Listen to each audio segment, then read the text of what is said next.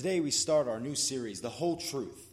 I wish more churches would have that moment of conviction and clarity that the pastor must have before he enters into the pulpit when he says, I agree to tell the truth, the whole truth, and nothing but the truth. So help me God.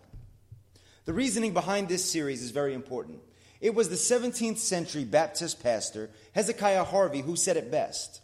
The modern pulpit, from its neglect of the Bible, is singularly narrow, exhibiting little of the vast wealth and variety of divine truth. It leaves by far the larger part of the Bible a concealed book. Its types, its poetry, its prophecies, its parables, its presentations.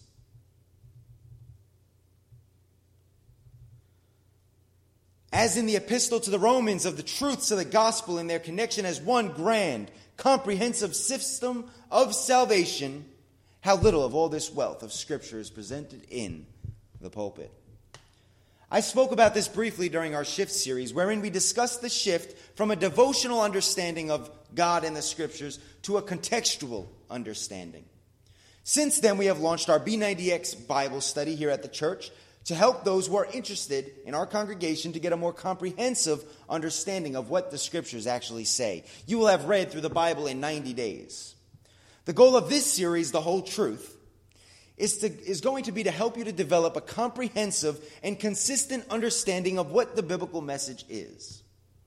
Since this is where most, if not all, of the confusion in Christian theology and doctrine comes from. New believers will go to a church and receive half a Bible. Yes, only the New Testament writings, lacking the context through which the New Testament comes. All sorts of issues arise from this.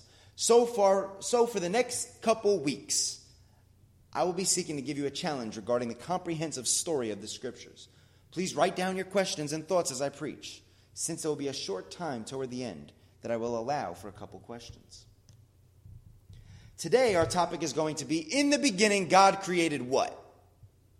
Please turn with me in your Bibles to Romans chapter 8,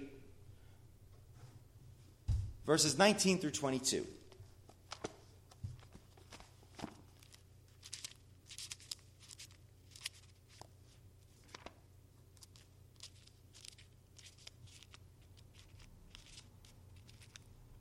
In your Pew Bibles, that is going to be page 1131.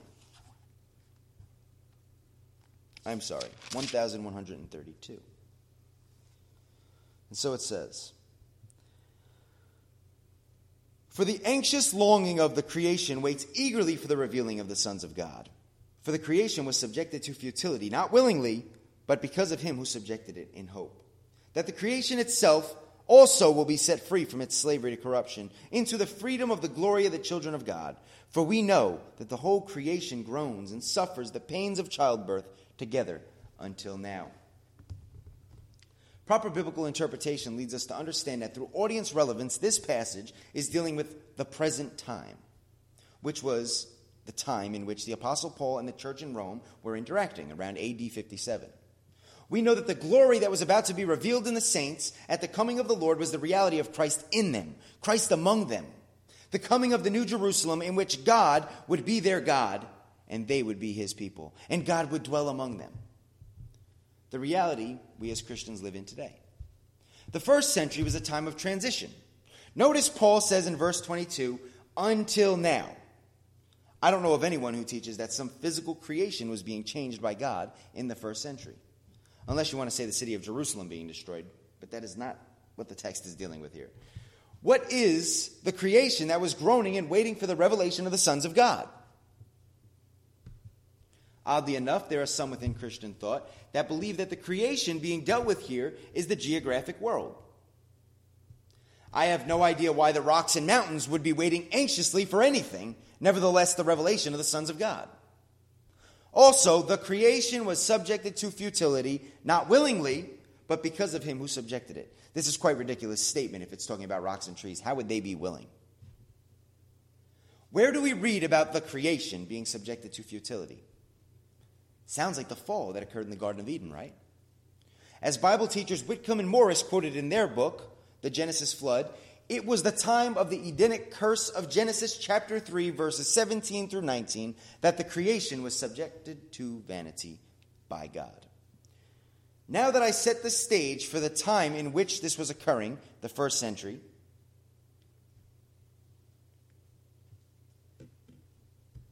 it is vital that we see what creation was being set free from its slavery to corruption.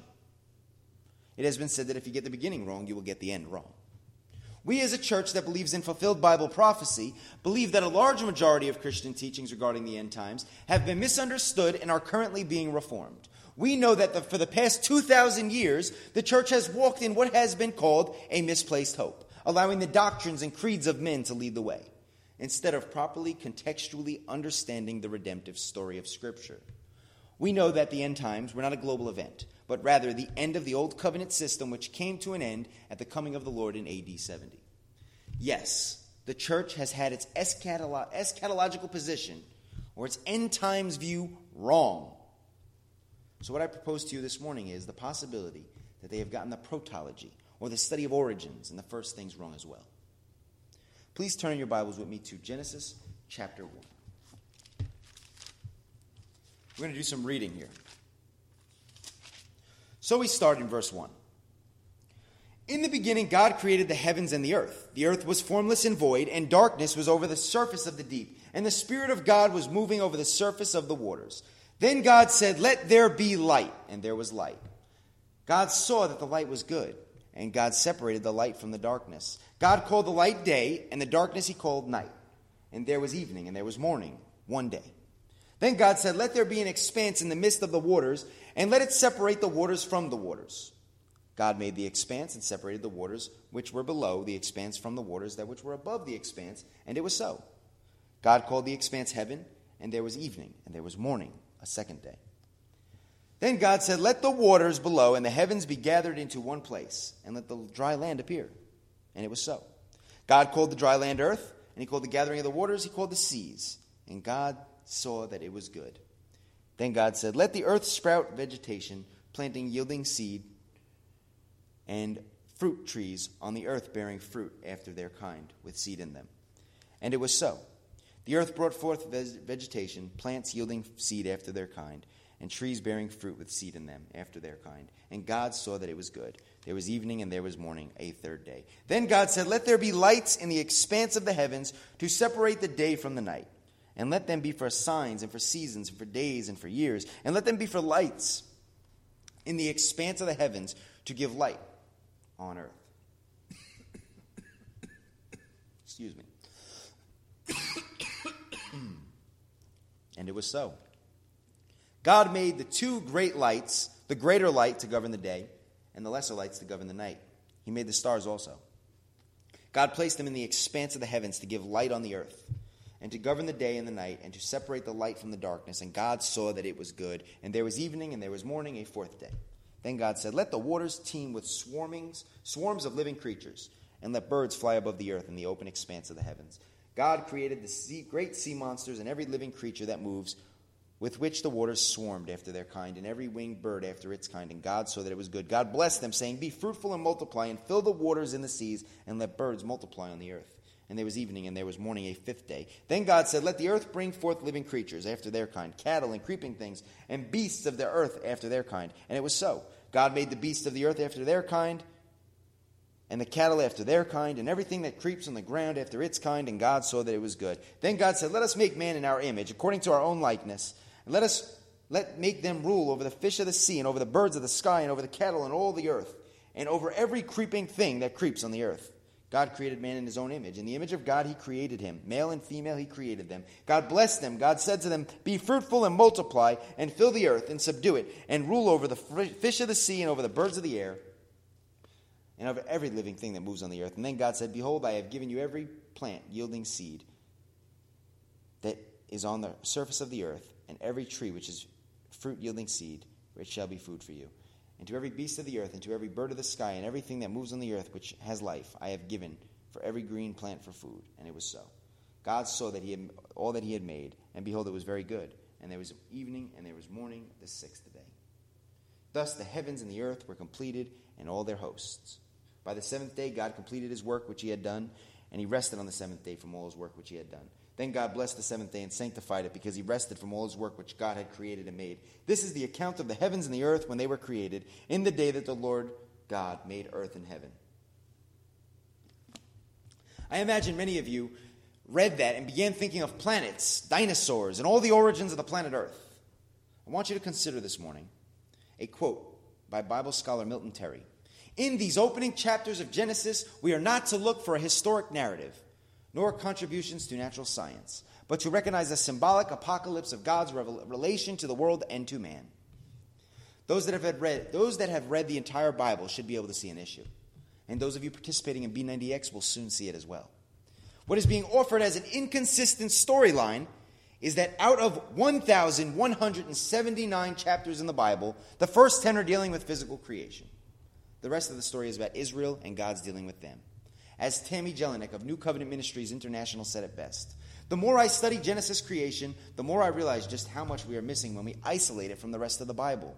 It is my agenda this morning to show you that the biblical beginnings are the beginning story of redemption, not the cosmos. The easiest way to make this point for you is to turn to Genesis chapter 1. And if you notice, when you turn one page forward, you read Old Testament. Testament means covenant. Therefore, the beginning of the Bible is the beginning of the Old Covenant. Many people want to use the Bible as a scientific apologetic for the existence of God. Now, this can be alluded to through many references, but it is not the intent. The fact is, the Bible was not written to atheists. Instead of forcing a meaning on the text that it was never meant to convey, we must seek to understand how it was read by the intended audience. When we read about the creation of Adam and Eve in the garden, do we automatically posit them as the first people on the planet or the first people of the Old Covenant? As one rightly put it, there are two ways of looking at this parallel. You could say that Adam's story came first, and then the Israelites just followed that pattern. But there's another way. Maybe Israel's history happened first, and the Adamic story was written to reflect that history. In other words, the Adam story is really an Israel story placed in primeval time. It is not a story of human origins, but of Israel's origins. One writer said Israel would read the accounts of Adam and say, That is our history. For example, Adam was created in Genesis chapter 2, after the taming of the chaos in Genesis chapter 1. Israel was created by God and underwent the exodus from the Red Sea. Adam was placed in a lush garden. Israel was given a land of milk and honey. Adam was given a law and disobeyed. Israel did the same with the Mosaic law. And finally, they were both removed from the land of promise where they lived because of their disobedience. When we begin to understand the Old Covenant starting in Genesis, the constructing universe language that is used in Genesis 1 and 2, demonstrating covenantal terms, we see an amazing story of God's redemption unfold. This is called covenant creationism. The curse that was placed on Adam in Genesis is removed in Revelation for all those who put on Christ. Christian theologians have continually recognized the connection between Genesis and Revelation. Author Craig Hill is noted as saying, although eschatology is technically about the end, most eschatologies are heavily dependent upon a doctrine of creation. The end will be as the beginning. As preterists, those who believe the end times occurred in AD 70 in the Middle East, we cannot afford to be inconsistent that the beginning of the Bible about crea- is about the creation of the world, but the end of the Bible is only about a small group of people. That just does not make sense. It was the German Old Testament scholar Otto Procksch who wrote, Already in Genesis 1 1, the concept of the last days fills the mind of the reader. I imagine this is new to some of you here. I wish I could undo the damage that has been done by the erroneous teachings and explain the proper view in a half hour. I'm not going to be able to do that today. I can recommend many websites of information. The book Beyond Creation Science by Timothy Martin and Jeff Vaughn encourage you to continue to read the scriptures in context and invite you along this series for the next couple weeks to get the full comprehensive story, the whole truth. It is important that you know the two different theories on interpreting the creation account found in Genesis chapters 1 and 2. The concordist theory believes that the Bible, the biblical account of creation, when properly understood, will be in agreement with the scientific accounts of natural history. Whereas the non-concordist theory believes that the details such as literary structure, analogy of scripture, comparison to other ancient Near Eastern texts, and other details must be explored in the text. In contrast, the seeking in contrast to seeking to understand the text in light of modern science. Much of scripture is allegorical. When we focus on the function of creative elements rather than the forms themselves, we are considering the time and similar styles of writings, which John Walton illustrates very well in his book, The Lost World of Genesis, chapter 1. For example,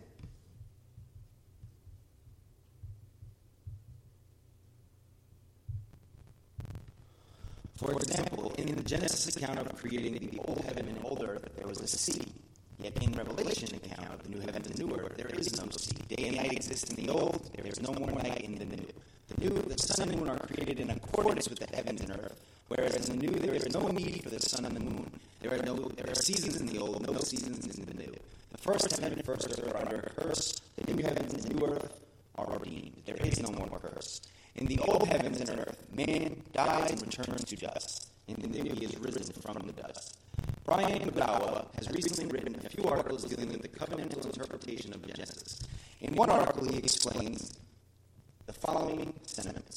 Interpreting the creation story of Genesis with the expectation of the modern science, scientific discourse is hermeneutical violence. The notion of creation and existence in a biblical ancient Near East was not one of physics, life sciences, material substances, and structure. It was a story explaining the creation of the functions of the world remaining separating and purpose. Quite the detailed way of saying that writings in the ancient Near East did not coincide with the way we read in the 21st century with the scientific glasses on. I must admit, I find it pretty simple to accept and understand the covenant creation in Genesis chapter 1. When we read, God created heaven and earth, we may be inclined to think of the physical heavens and earth. This is a failure to understand how these terms are used in Scripture. Turn with me to Isaiah chapter 65.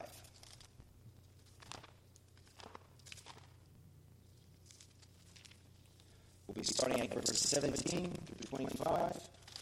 It's going to be on page 748 of your Pew Bibles. For behold, I create new heavens and a new earth, and the former things will not be remembered or come to mind. But be glad and rejoice forever in what I create. For behold, I create Jerusalem for rejoicing, and her people for gladness. I will also rejoice in Jerusalem and be glad in my people, and there will be no longer heard the voice of weeping and the sound of crying. No longer will there be in it an infant who lives but a few days, or an old man who does not live out his days. For the youth will die at the age of 100, and one who does not reach the age of 100 will be thought accursed. They will build houses and inhabit them. They will also plant vineyards and eat their fruit. They will not build and another inhabit. They will not plant and another eat. For as the lifetime of a tree, so will be the days of my people. And my chosen ones will wear out the work of their hands. They will not labor in vain or bear children for calamity. For they are, they are the offspring of those blessed by the Lord, and their descendants with them. It will also come to pass that before they call, I will answer, and while they are still speaking, I will hear. The wolf and the lamb will race together, the lion will eat straw like the ox. The dust will be the serpent's food. They will do no evil or harm in all of my holy mountain, says the Lord. Where do you suppose Isaiah gets his understanding of heaven and earth? If heaven and earth would be literally destroyed, how would Jerusalem be a place of rejoicing? Instead, proper biblical interpretation will audience relevancy, how the original audience understood this passage. An analogy of Scripture, when we seek to understand one passage by looking for understanding through other Scriptures, by utilizing these two concepts, we will be able to see how the ancients understood heaven and earth. In Deuteronomy chapter 31, starting at verse 30 and continuing into chapter 32, we read, then Moses spoke in the hearing of all the assembly of Israel the words of this song until they were complete. Who is Moses speaking to? All the assembly of Israel. Now watch. Give ear, O heavens, and let me speak, and let the earth hear the words of my mouth. Let my teaching drop as rain, my speech distill as the dew. Do you see the language that Moses is using? What did he call Israel? heaven and earth. We see similar language used in God's blessing upon Abraham, where he says that his children will be like the sand on the seashore, picking land and earth. And he says that his descendants will be as numerous as the stars in the sky, depicting heaven. If you recall Joseph's dream, when he told his brothers that dream made them jealous, he said, Your sheaves gathered around to bow down to my sheaf. Which was understood as him saying that his brothers will bow down before him at one point in time. And then he continues about this dream. He says, The sun, the moon, and the eleven stars bow down to him. Using those terms to speak about his brothers and his family and Israel as well. So saying heaven and earth referring to people clearly isn't a far off concept in the scripture. At this point, I want to step down and answer some questions you may have.